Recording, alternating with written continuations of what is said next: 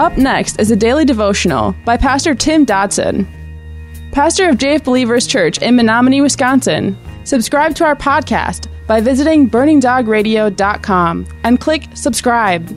Thanks for listening to Burning Dog Radio. Mark chapter 10. Verse 23 Jesus looked around and said to his disciples, How difficult it is for those who have riches to enter into God's kingdom.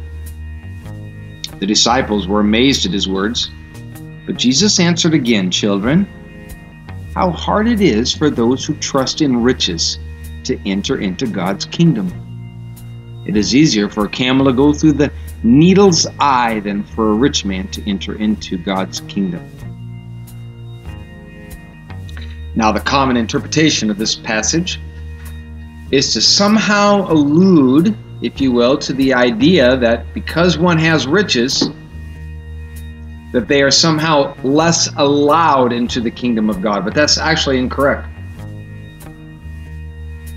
Because the truth is that with those riches, one is truly less likely to seek after God's kingdom. It's not that the door has closed on him, it's just that he's not so well intent on opening that door. It's not that it cannot be done, that you cannot get into the kingdom of God with riches, it's just that it's highly unlikely. You see, with earthly riches comes an inevitable false security and a self satisfied mentality. Now, I think it's also important, I might note here, that we don't want to confuse the phrase kingdom of God as in reference to merely the heavenly afterlife.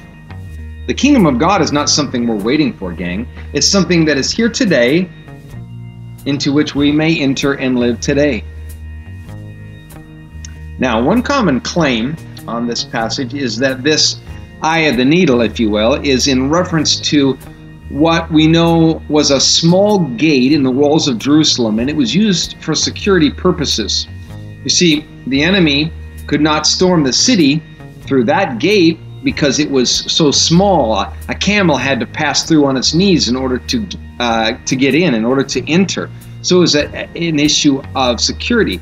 But uh, while we've tried to lean on that in many cases, many people have tried to lean on that story. The problem with it is that that gate did not exist for several years after Jesus made this statement. So, no, gang, Jesus meant a real needle. Now, he may have been somewhat facetious, no doubt, but he was still very serious.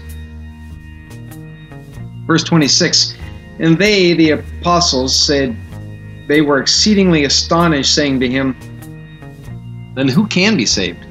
And Jesus looked at them, saying, With men it is impossible, but not with God. For all things are possible with God. So please note that Jesus didn't say it was impossible. Okay? He just said it was very, very unlikely. But then again, salvation and redemption and peace is impossible with men also, but not with God, and that is his point herein. The apostles, however, were surprised at all of this, as it ran directly contrary to the teachings of the religious leaders of their time. Because you see, what they were used to was the Pharisees' position that taught that a person's material wealth was in direct proportion to his spirituality. Well, gee, doesn't that sound familiar? I guess, you know, it was Solomon who once said, There's nothing new under the sun. And even these ideas that we live with today, obviously, then were not born on the past decade or so, but existed even back then. Now, certainly, this idea that a person's material wealth is in direct proportion to his spirituality, that idea that that's handy if you're a wealthy religious leader, right? There's an old quote. It says this: "Money can buy a bed, but not sleep. It can buy food, but not an appetite. Medicine but not health. A house, but not a home. A diamond, but not love. And no matter how we may try, it will never buy peace. In order to be a disciple of Jesus Christ, we must be more than just willing to give up everything. We must actually do it. Now, take a deep breath here. That's giving it up to God, not to the church. We're not passing a plate here. But it does change our perspective. Because, like Peter, we're apt to wonder well, about what we're doing and how we're living. So, is Jesus here in promoting some sort of extreme, austere lifestyle? You know, a living that would maybe compare to the Gnostics of his day, those who would relinquish all earthly possessions and material gain? I mean, is he wanting us to go live in a refrigerator box in the alley or something? And Peter began to tell him, Behold, we have left all and have followed you. And Jesus said, Most certainly I tell you, there is no one who has left house or brothers or sisters, or father or mother, or wife or children, or land for my sake and for the sake of the good news. Now, Peter suddenly wonders about himself herein.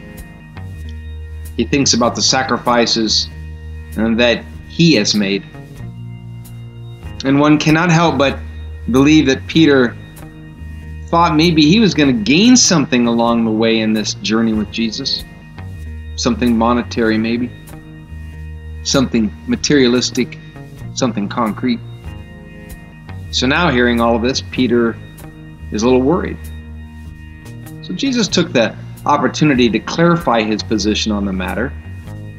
And he wasn't here in contradicting himself, he was simply saying that you cannot give more than God. I mean, we again have further evidence that this kingdom to which Jesus is referring to here is not waiting for us at the end of the earthly life, but rather this is a reward that is waiting for us right now in this life. Malachi 3:10 says, "Bring the whole tithe into the storehouse, that there may be food in my house, and test me now in this," said Yahweh.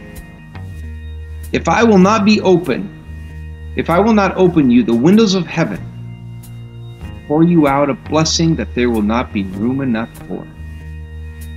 Wow. We just can't ignore the impact of the words that Jesus is speaking here. So many of us are apt to make decisions in our lives based on financial well being instead of where God really wants us to be and what He wants us to do and how He and where He wants us to serve. Maybe we need to be reminded that our well being on this earth is ultimately and always in the hands of God, no matter our own efforts and no matter our own defenses. That does not release us from the call to work and nor the call to provide, but it does prioritize, if you will, our decision process and the motivations behind it. Because this whole thing is not just a matter of making a buck, but where the buck ultimately stops. And that's with Christ. Many disciples can openly say amen to such a promise. But other folks, well, they can quickly forget this passage even exists.